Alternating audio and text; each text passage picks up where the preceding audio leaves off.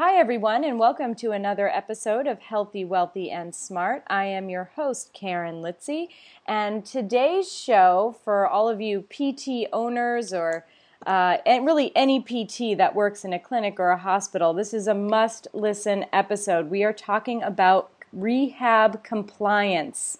So it's one of those things that you do not learn in PT school and and I feel it's something that you really have to seek out um, some continuing education for, or perhaps have someone come into your clinic and help you out with compliance issues. So that being said, today I'm happy, very happy to have on the show as a guest Nancy Beckley. She is the president of Nancy Beckley and Associates LLC, a firm specializing in outpatient therapy compliance. Her background includes 15 years of hospital experience, serving in management capacities at two large inpatient rehab facilities with extensive managed care contracting and program management expertise. A therapist by background and training, Nancy has served as program director, facility director, and administrator in both inpatient and outpatient rehab facilities. She is a nationally known speaker in the area of rehab compliance, has, pre- has presented at many, many conferences. She was also featured in a Healthcare Compliance Association webinar on hospital risks and outpatient therapy, has authored four articles for Compliance Today, and has written over 20 articles on the RAC program, which is something we will be talking about today. So, Nancy, welcome to the show, and thank you so much for coming on. Karen, it's kind of excited. I've enjoyed listening to all of your podcasts, so it's a pleasure to join you for one. Well, thank you very much. And and you know, this is obviously a niche in the rehab community. So, can you kind of give the listeners a little bit more about your background and what sparked your interest in compliance issues? Believe it or not, it was the Balanced Budget Act of 1997, way, way back then, when we went to the $1,500 therapy cap. And that kind of upset the apple cart for all of therapy, and particularly outpatient therapy. At the time, uh, there was a promise to have mandatory compliance programs. And by 1998, the Office of the Inspector General had published the compliance guidance for hospitals. It was the very first compliance guidance published as a result of the Balanced Budget Act stating that voluntary compliance programs should be undertaken. And of course, anytime CMS says something's voluntary, the code speak is we really are hoping that you institute it because it's really not quite voluntary. Oh. So, yeah, you know how CMS is. Mm-hmm. So, I gathered together a number of resources in Washington, D.C., including Stuart Kurlander, who was an attorney um, recently at the APTA, private practice section, and he was now in private practice. Carolyn Zollar from American Medical Rehab Providers, and said, let's get together a compliance program and target it toward rehab hospitals. So we did a two day live seminar in Washington, D.C., targeting rehab hospitals and spoke about compliance. So basically, that was the kickoff of my career in compliance. And by the mid 2000s, I actually sought certification through the Healthcare Compliance Association.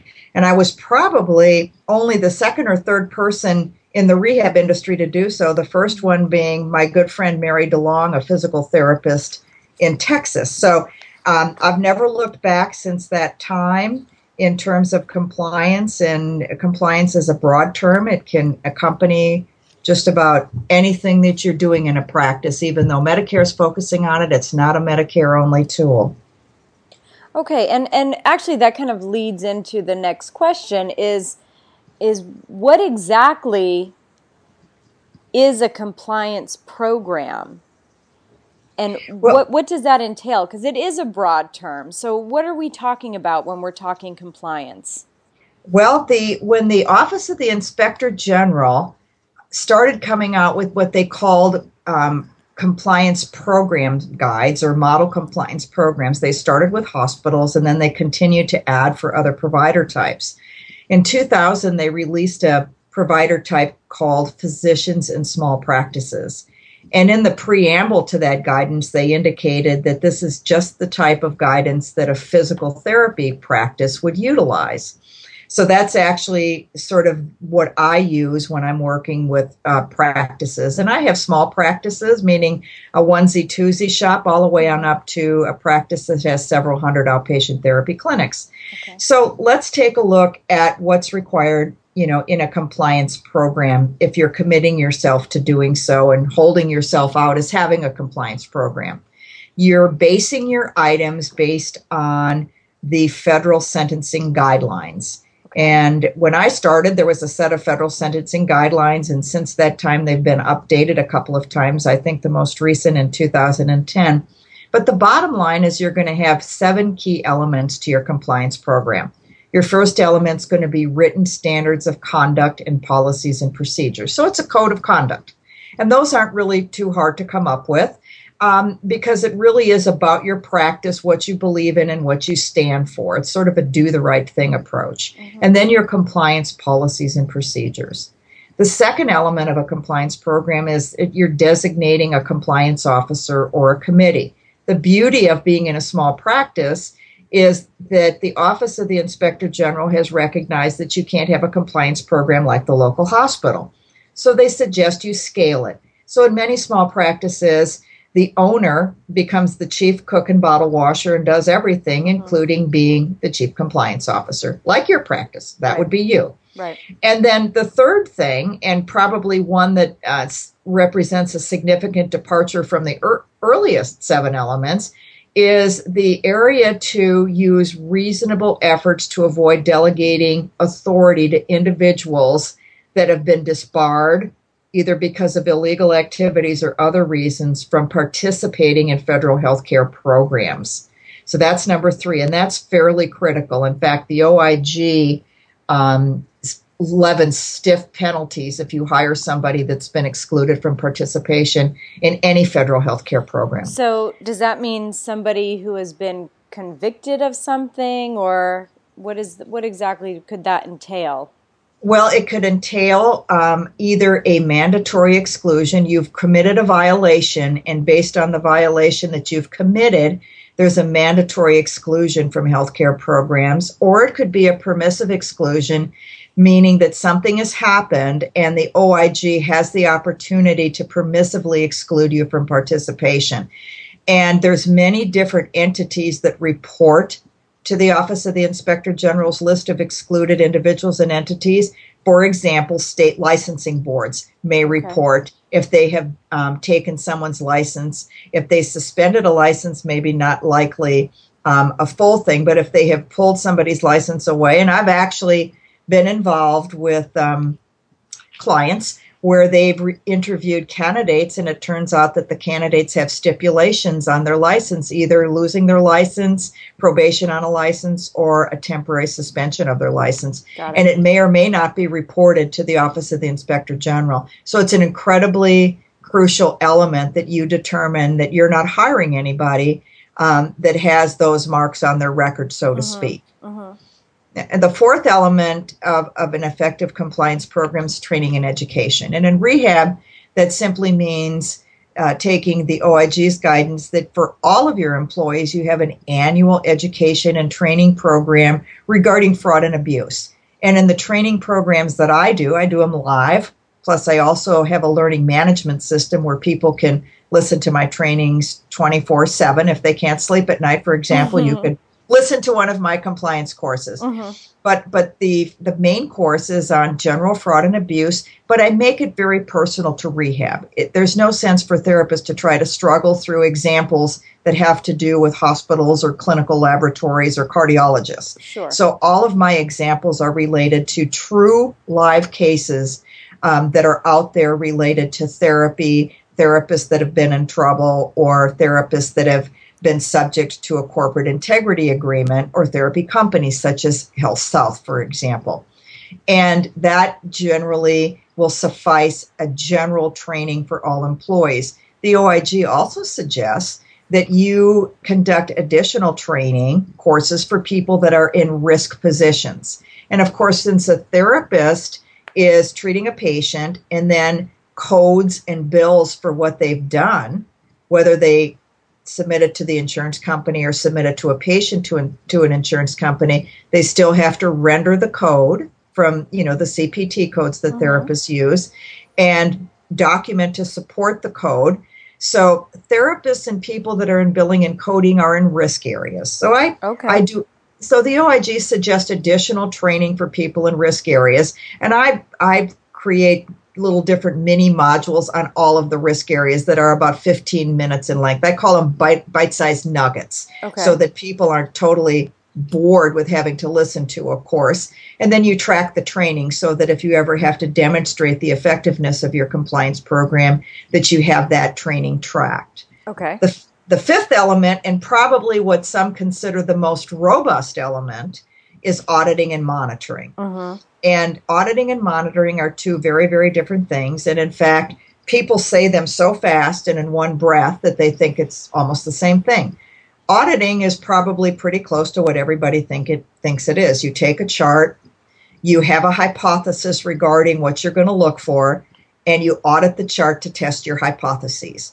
Okay. Most therapy clinics do quality audits. They have a checklist of everything that they want to see in a chart. They want to see that there's a script by the physician, the script is signed, that an evaluation was done, that goals were written. For example, general quality things that you would do utilizing um, standards of practice for physical therapists. Or you might also do a quality audit against Medicare documentation requirements. All good and well. When I come in as an external auditor, I'm generally doing a hypothesis testing. So I'm looking at a problem. And the problem is have, you know, have the therapist reported the minutes correctly as per the Medicare rule. So I test that hypothesis. So you are actually looking at something real unique and specific specific and actually I like to audit against statutory requirements as opposed to medical review. There's there's I think medical review is a great thing to be done inside a clinic. It's a great round robin. If you're a small provider, uh-huh. um, it's great to just network with another provider you know that's a small provider and given the appropriate um, assurances of confidentiality and HIPAA security, that you might just do a round robin of charts just from a quality perspective. Mm-hmm. But auditing is really taking a look at a potential problem um, and testing a hypothesis against it and reviewing charts to determine scoring. Now, monitoring is a whole other thing. Um, and in fact, I've written a monitoring calendar. It doesn't look like a calendar. What it means is just a list of activities that clinics should be doing on a routine basis. Many times people say to me, "How do I get started? I don't I don't know what to do and I don't mm-hmm. know who mm-hmm. to do it." The nice thing about monitoring activities is a lot of them are clerical in nature. So the the therapists themselves don't necessarily have to do this. So if you have an assistant or have if you're at a clinic and you have a front office person, they're great activities to do monitoring activities prevent a billable error. I call them don't ever close a chart without going through this checklist. And, you know, certainly top on the checklist if you're dealing with Medicare is did the physician certify? That means sign the plan of care. In fact, uh, Karen, I have offered this in seven seminars and webinars that I've done. If any of your listeners want to have a copy of that model auditing and monitoring program, um, you know, they can get in touch with me, and I'm happy to share that. There, That's there's lots great. of opportunities. Yeah, I, I like to you know provide little opportunities for people to see that it's not terribly complex to get started mm-hmm. and getting started just is you know a commitment now the sixth element of an effective compliance program is enforcement and discipline so in other words if you find that there's non-compliant behavior you would use the discipline that's consistent with whatever is at your company and at most companies, discipline follows some level of progressive discipline. You might give somebody a verbal warning mm-hmm. and then a mm-hmm. written warning. So, in other words, if you have somebody that, that doesn't document, and every time you open up their notes, you find that the documentation is wholly inadequate or they mm-hmm. simply didn't document anything at all, but you're submitting a claim regardless of the insurance company that you're submitting it to, you've submitted a claim that likely contains an attestation that that you have documented your services. So you might say to a therapist, um, I really need to tell you that your documentation is not meeting this standard, and please take this as a verbal warning. And that Got that it. means that you're participating in a disciplinary program. Mhm. And and you know, I've been involved in many situations where it's gone to the next level or the third level, and it's never a pleasant experience when one therapist has to say to another therapist, I've got to put this in writing, and if it happens again, you might lose your job. It's it's an awful situation to be in. So Sure. um, but it's an important part of demonstrating that you have an effective compliance program. And then the seventh element of, and the last element of an effective compliance program is what's called response and prevention. So, in other words, there's an opportunity for people at your organization to ask a question, to not be retaliated against, and that you have an opportunity to respond to either actual or potential violations. Many times in therapy, in fact, I'll share a little investigation I went on this summer. Um, you know, locally, they asked me to go to a clinic because somebody had indicated, um, uh, not a therapist, but somebody had thought that a therapist was treating two people at the same time Mhm. and billing both, including the Medicare program. And from what that that person in the clinic observed, it was not a therapist. They they didn't know. So under the compliance program, they did what they were supposed to do. They reported a suspected activity. And as it turned out, when I went to the clinic and I reviewed some records, and the clinic did not know why I was there other than to review charts, it was determined that indeed, for a period of time, two patients were being seen by one therapist. Mhm. But the therapist wrote in their notes one patient arrived early she wrapped up treatment with another patient and the and the patients were not billed for the overlap time so the person observed something they were Mhm. right in their observation but the investigation showed that no improper um, activities took place so that's that's the kind of thing where we're talking you have a duty to report something Mhm. under your compliance program and then we do an investigation and we and it turns out in this particular instance which is always nice that nothing nothing was wrong. Right. so those are the seven elements. And then in in the compliance circles those of us uh, like to call the eighth element of compliance risk assessment. So all of your compliance programs should be based on risk. And you know in therapy there's there's all the same risk generally across the universe. Mhm. so you can start by saying, well, here's the universal risks having a plan of care signed by a doctor, um, appropriately having a script if you need that for an insurance company, even in pre- even in states where there is you know direct access. If you Mhm. need a script for one reason or another, Mhm. or if the patient needs it in order to submit a claim to their insurance company if they're submitting it.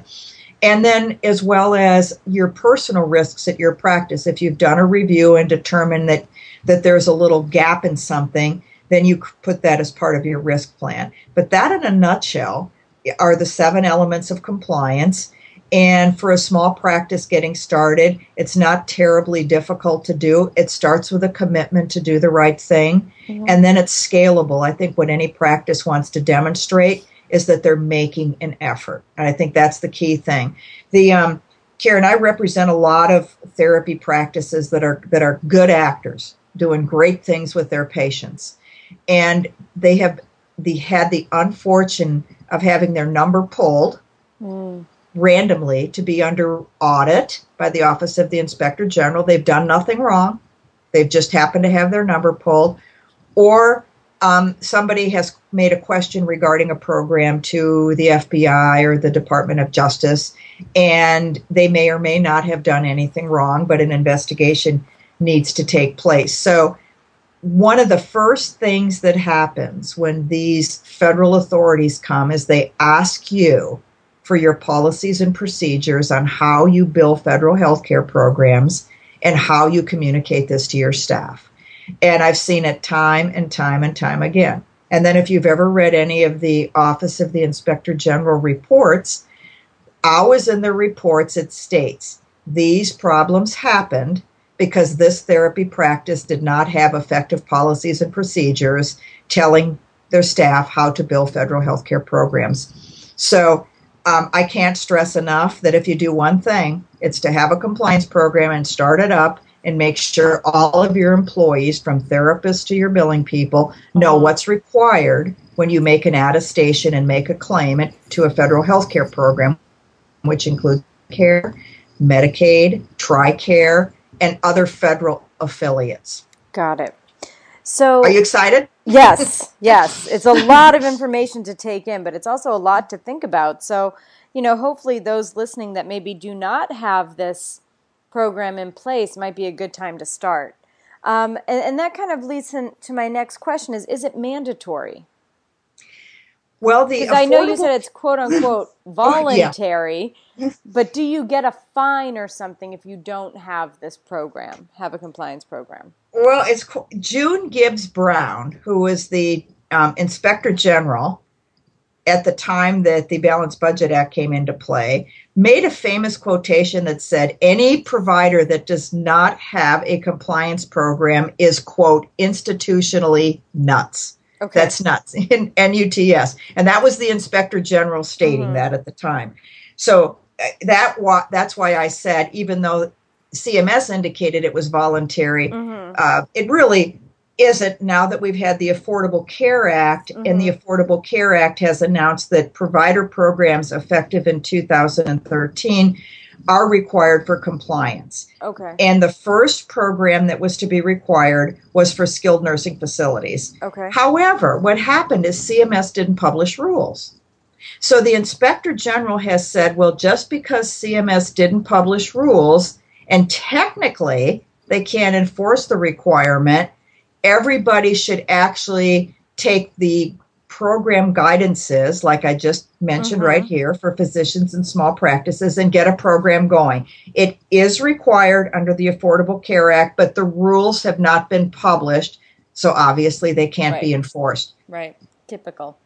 Yes. Okay. Yes. okay.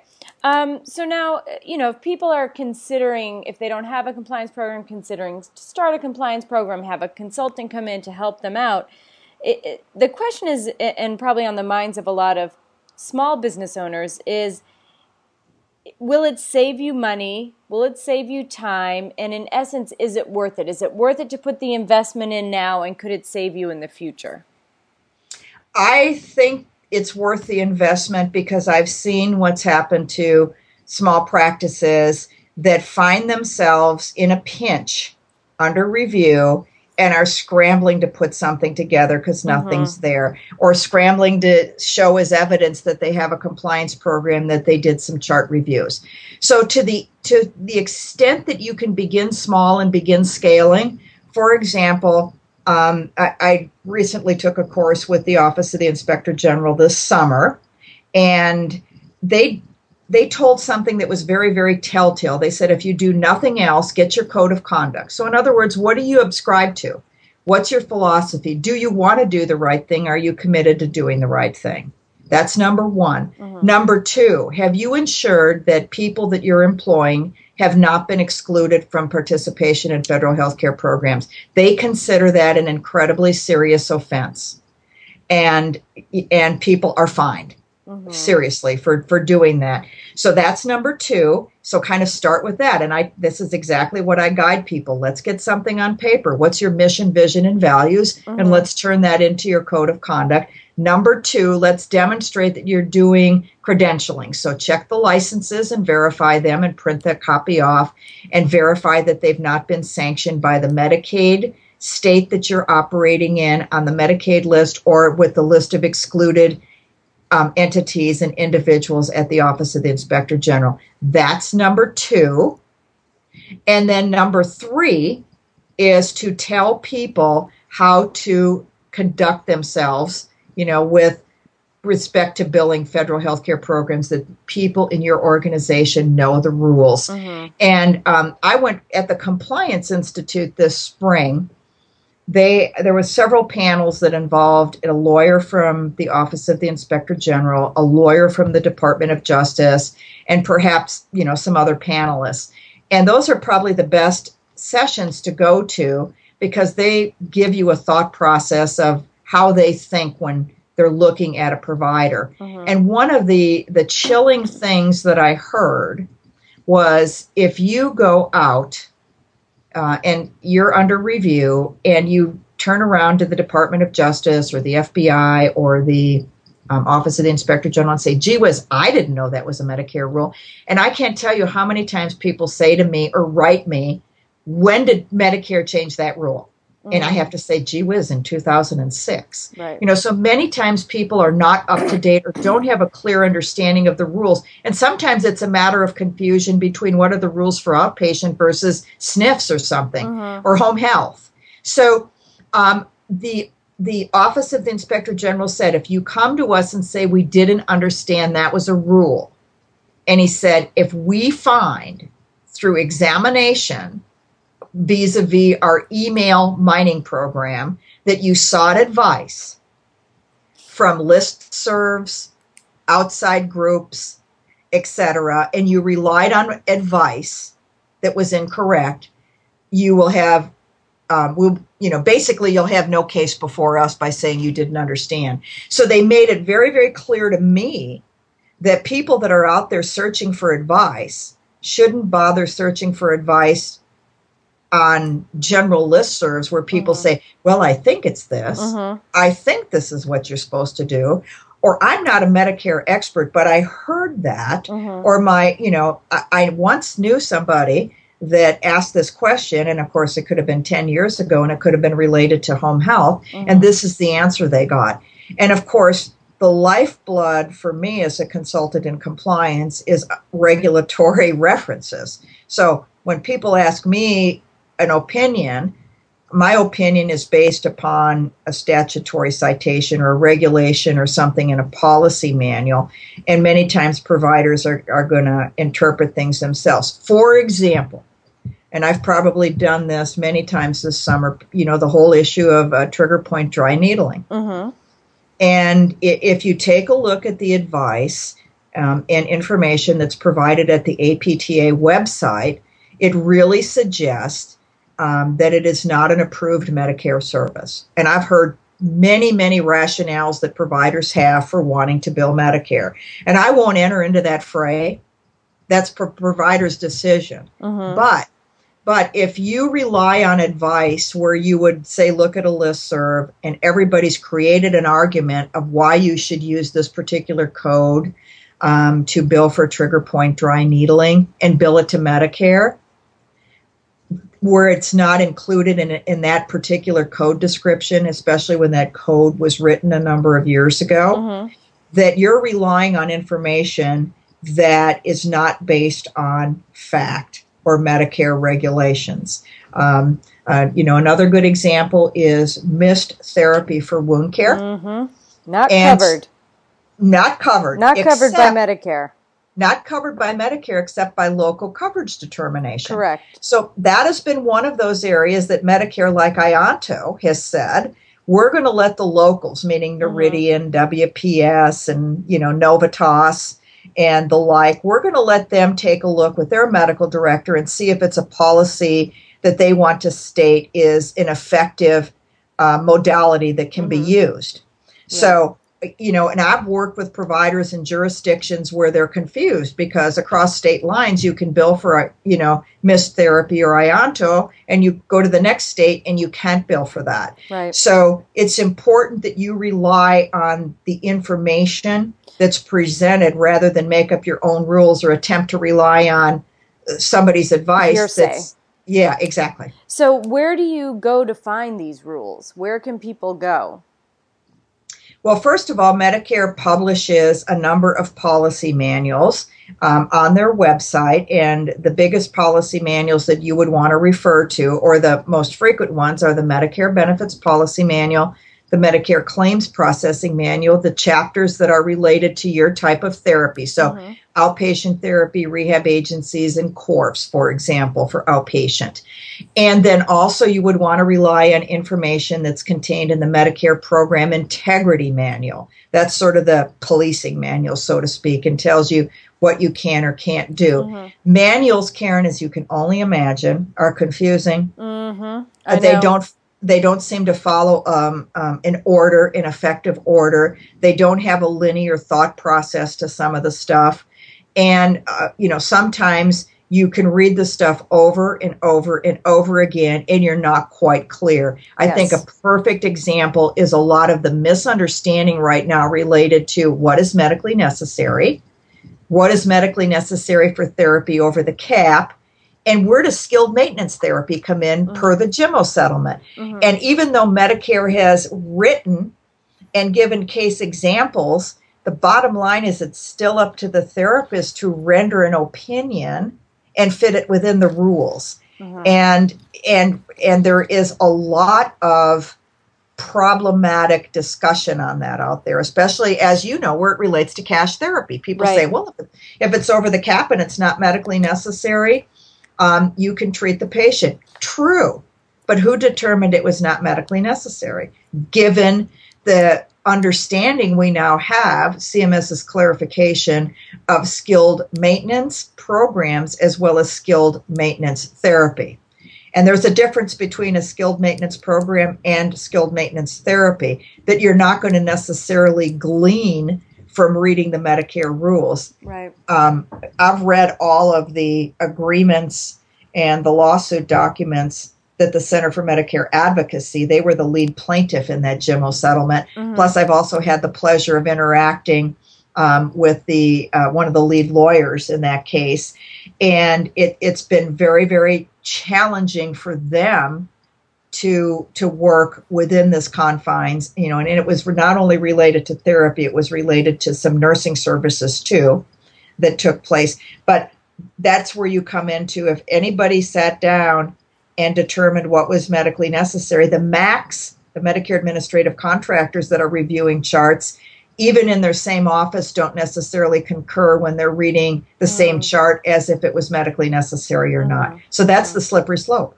Yeah, it's it's so so ambiguous, such a gray area. I feel I, like y- and I don't like to use the word gray area. I like to use the word ambiguous. That- that- ambiguous. yeah. yeah. Because gray area kind of means well, there's a chance to break the rules. Mm, right, So- right, right. so so um, you know it might be better to say it, it's there's a level of uncertainty hmm but if you determine at a certain level that something is medically necessary the onus is on you as a therapist to take your documentation to the level that clearly demonstrates why only a physical therapist with these skills could possibly do Treat this, this safely Got it. exactly Got it. and and and it's always I always tell therapists when they're struggling with this because I do a lot of my clients call me a lot on an individual case and we'll go over it. hmm Um, for example, somebody called me recently and said the patient has reached all of her goals except clean her bathtub. You know, is it still medically necessary for her to have therapy? Now that may sound a little silly as we're talking Mhm. here. hmm Um, but you know, I had the person review everything in the context, and it sounds like just a homemaker that was thinking, you know, I grew up, and this was, you know, cleaning my house and cleaning the bathtub is certainly a part of my home responsibilities, and I want to be able to do that. Now, think of all the complexities you need to get down on your knees and Mhm. stick yourself in a bathtub and get out the cleanser and do all of that scrubbing and whatnot. And you know, we took a look at the whole context of the case, and I let the therapist arrive at a decision that, as much as the patient wanted to continue coming to therapy to achieve that personal goal, everything else that she achieved in terms of her impairments and function really demonstrated that it wasn't any longer medically necessary. Right. But I've reviewed other cases where when the therapist goes through it, I like a therapist to listen to themselves talk and then have them come back and make a decision. Therapists can tell you if it's medically necessary, they have a hard time committing it to writing. So sometimes Mm. they just need help Mhm. transposing in, you know, what they truly know to be to the case, yes or no, into their notes. All right. So now you, you sort of touched on this for a second, talking about cash practice. But if you have a cash based practice and you're not seeing Medicare patients, um, do you have to worry about a voluntary compliance program? Is it necessary?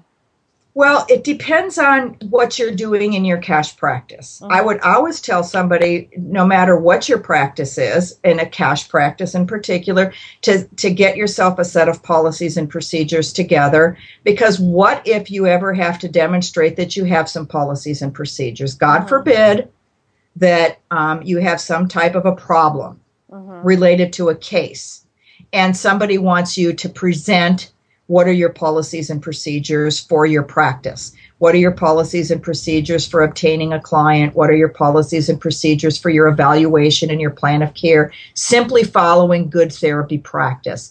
And that could be the start of not necessarily what I'd call a compliance program, but basically your own internal code of conduct, how you'll behave with patients.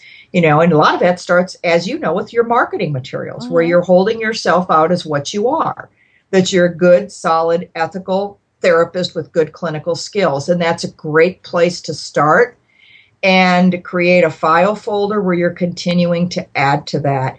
And it becomes a level of protection for your practice. So, if you have a cash practice, do you need a compliance program if you're not doing any billing? Mm-hmm. Uh, no, you don't. But if you're getting into where you're going to be maybe recording things in an electronic medical record, and you're going to be um, if a patient asks you to submit a, com- a claim for them on their behalf mm-hmm. you know when you start getting into it's when you get into trouble understanding the rules is when you put when you dial the rubik's cube up mm-hmm. and you have all different conditions and i think that's when people get tongue tied in trying to figure things out and there's not always a simple answer but but should a cash practice adhere to some policies and procedures Absolutely. And it can start just as simple with what's your philosophy of practice, what's your own internal conduct. And then, of course, you know there's legal requirements for HIPAA if you're going to be considered a covered entity. So many cash practices make sure that they're not considered a covered entity. And can you explain the co- what a covered entity is? Basically, if you are, um, the best way to understand a covered entity is to go to the Office of Civil Rights under their page on HIPAA and take a look at the regulations regarding what constitutes a covered entity. And if you are going to electronically transmit or receive protected health information, you're a covered entity in a nutshell. Mm-hmm. But and if what, somebody's. I'm sorry, so what would that uh, entail? If, like, uh, what documentation would be electronically transferred? Um, any information that you would send to an insurance company, most notably the HIPAA code transaction sets, and um, including sending a claim out. Okay. So, and if you're going to maintain it electronically too, I think some of I, I know some of the folks that have cash practices that use EMR programs just to do their documentation. Yeah.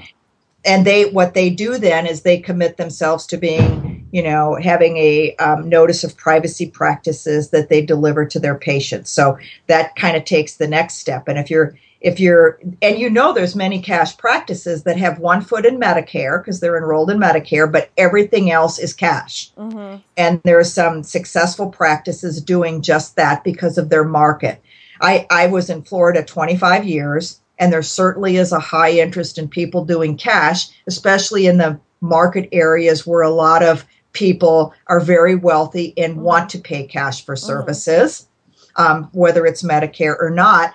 But people in South Florida have to keep their foot in Medicare if they're going to be a therapy practice for the most part and stay mm-hmm. in business. Mm-hmm. So, and and other parts of the country, the folks that um, are involved in cash and Medicare. So you accept cash for everything else and give people the claims in order to send to their own insurance company and you mm-hmm. collect the money from them for the visit.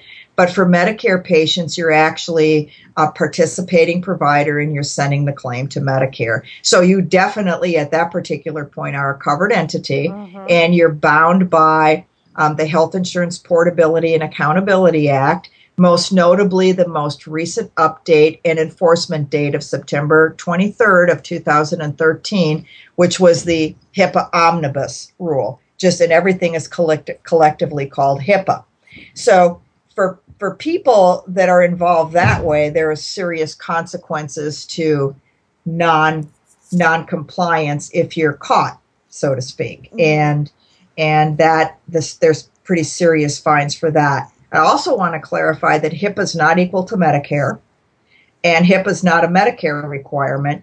HIPAA is a standalone law that is enforced by the Office of Civil Rights, and it's applicable to all insurance carriers, with I think with the exception of uh, workers' comp, okay. if I'm not mistaken. Whereas you know it's not just applicable to Medicare, so I want to make sure that that mm-hmm. distinction's mm-hmm. clear. Okay, um, thank you for all of that. Now we have time for uh, one more question, but okay. I have like five more to ask, so we may have to do a part two. Okay. Um, so this question, it was one from Twitter, came from Richard Zhao. I hope I did not just butcher his last name. And he said, "What compliance is the, what is the compliance risk if a PT is using an online video chat app such as Skype for treating patients?" That's a great question. And, you know, I write a social media column for Compliance Today, which is the journal of the um, Healthcare Compliance Association. And I my little column is just to talk about media and potential implications. And of course, social media as you know is emerging faster than the law or policies can emerge. Mm-hmm. But a couple of thoughts and I'm not a legal expert on social media, but one of the things you want to do when communicating with patients is and have their permission to use an open forum. I don't know if Skype is has, has a secure network meaning if if i'm at my computer mm-hmm. is my computer secure? In other words where am i transmitting from? Am i on the highway? Mm-hmm. or am i at um, the back room of starbucks? Mm-hmm. or am i in the back room of a hospital you know, where am I? And as the network that I'm accessing a secure password protected network. Mm-hmm. So those are some of the first considerations you want to take a look at. Secondly, um, what what in terms of Skype is secure? Do we know anything regarding the Skype program security? Because we hear all the time about somebody stating that they had a breach, right, or that they had a breakdown in their network, or that the Chinese stole, you know, I think X, just y, last X, Y, and Z, um, and so on. So I think the, the questions to start with is going back, and, and since Skype was mentioned in particular, is to go back and contact Skype. And I've actually done this for um, some of the networks that I use. And if and if somebody um, is not willing to discuss HIPAA with you or doesn't understand it, mm-hmm. that might be kind of a little a little bit of a risk orientation. I do know that in telemedicine, mm-hmm. and there's some there's some great correspondence that's been going on online and telemedicine that's mm-hmm. been very exciting, especially with respect to PT and OT. That people that, that are using telemedicine portals are using secure portals. So that that tells me if Got we're going to look at Skype, is Skype a secure portal? So that's the question that I'll bring back. And maybe the guy that asked the question might be willing to take a look at um, bringing us back some answers. Yeah, yeah. All right, that sounds like uh, sounds like a plan. So, Richard, if you're listening, get back to us via Twitter, which is probably not secure at all. Um, anyway, so we have like about oh two minutes left here. So um, like I said, there, I we actually Nancy and I did have a lot more to talk about, but we just ran out of time. So we'll probably do a part two at some point.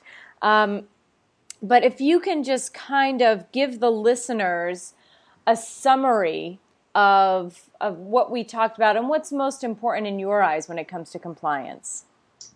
The most important thing, Karen, for compliance is to make a commitment. And once you make a commitment, sometimes it's as simple as opening up a file folder and just keeping a log and starting with something. You don't have to stop all operations. You don't have to have a panic attack because you will if something comes up and you don't have a compliance program in place. So start with what's your mission, vision, and values. Start from that place of integrity at your practice, where the integrity that you're offering to your patients and then as i mentioned start eventually adding those various different elements and pretty soon your compliance program will be built if you want to do it on your own and as i mentioned for your listeners, I'm glad to offer a complimentary copy of a monitoring and auditing template that can be modified for your practice. And where can they find that and find you? They can find me at nancybeckley.com. Nice and easy. Very easy. And and where you're very active also on Twitter. So what is your Twitter handle? Nancy Beckley. All right. So um, everybody, if you want the uh, the great offer that Nancy has given to all the listeners, please go to her website, find her. Should they email you? They can email me if they'd like to, or they can message me on my website. There's a place that you can send me a message. Oh, cool. All right. So thanks so much for for taking the time and coming on, and we expect you to be on again because we didn't even get to the rack, the RAC. So Yes. that that is it. We'll save that for another talk. So thanks so much for coming on and taking the time out. Well, thank you, Karen. This has been a blast. I've enjoyed listening to uh, your other podcasts that you've you. done, and it'll be it'll be fun to listen to this one. Now you'll listen to yourself. It's always weird when you have to listen to yourself. Yes, it is. Oh, I believe me. All right. Well, thanks so much for coming on, everyone. Thanks for listening. And, and again, if you want to get in touch with me, you can do so through my website, KarenLitzy.com, or on Twitter, KarenLitzy NYC. So, everybody, have a great week. Stay healthy, wealthy, and smart.